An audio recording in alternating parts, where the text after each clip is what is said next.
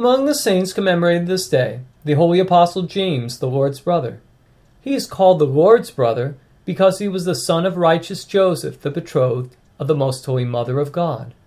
When Joseph was dying, he shared out his goods among his sons and wanted to leave a share to the Lord Jesus, the Son of the Most Holy Virgin Mary. But his sons opposed this, not reckoning Jesus to be a brother of theirs. James, though loved Jesus greatly, and announced that he would include him in his share, counting himself to be indeed the brother to the Lord. James was, from the first, devoted to the Lord Jesus. According to tradition, he went to Egypt with the Most Holy Virgin and Joseph when Herod tried to kill the newborn king. As soon as he heard Christ's teaching, he began to live by it.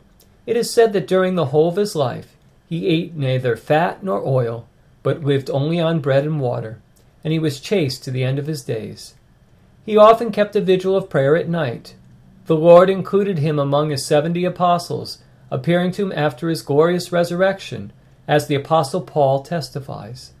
He was bishop in Jerusalem for thirty years, and governed the Church of God with zeal.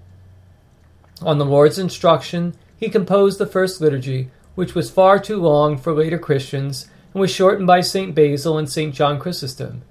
He brought many Jews and Greeks to the Christian faith, and even unbelieving Jews marveled at his justice, nicknaming him James the Just.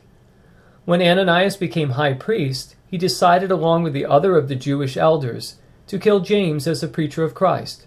One day, at Easter, when many people were gathered in Jerusalem, the elders told him to climb up onto a roof and speak against Christ.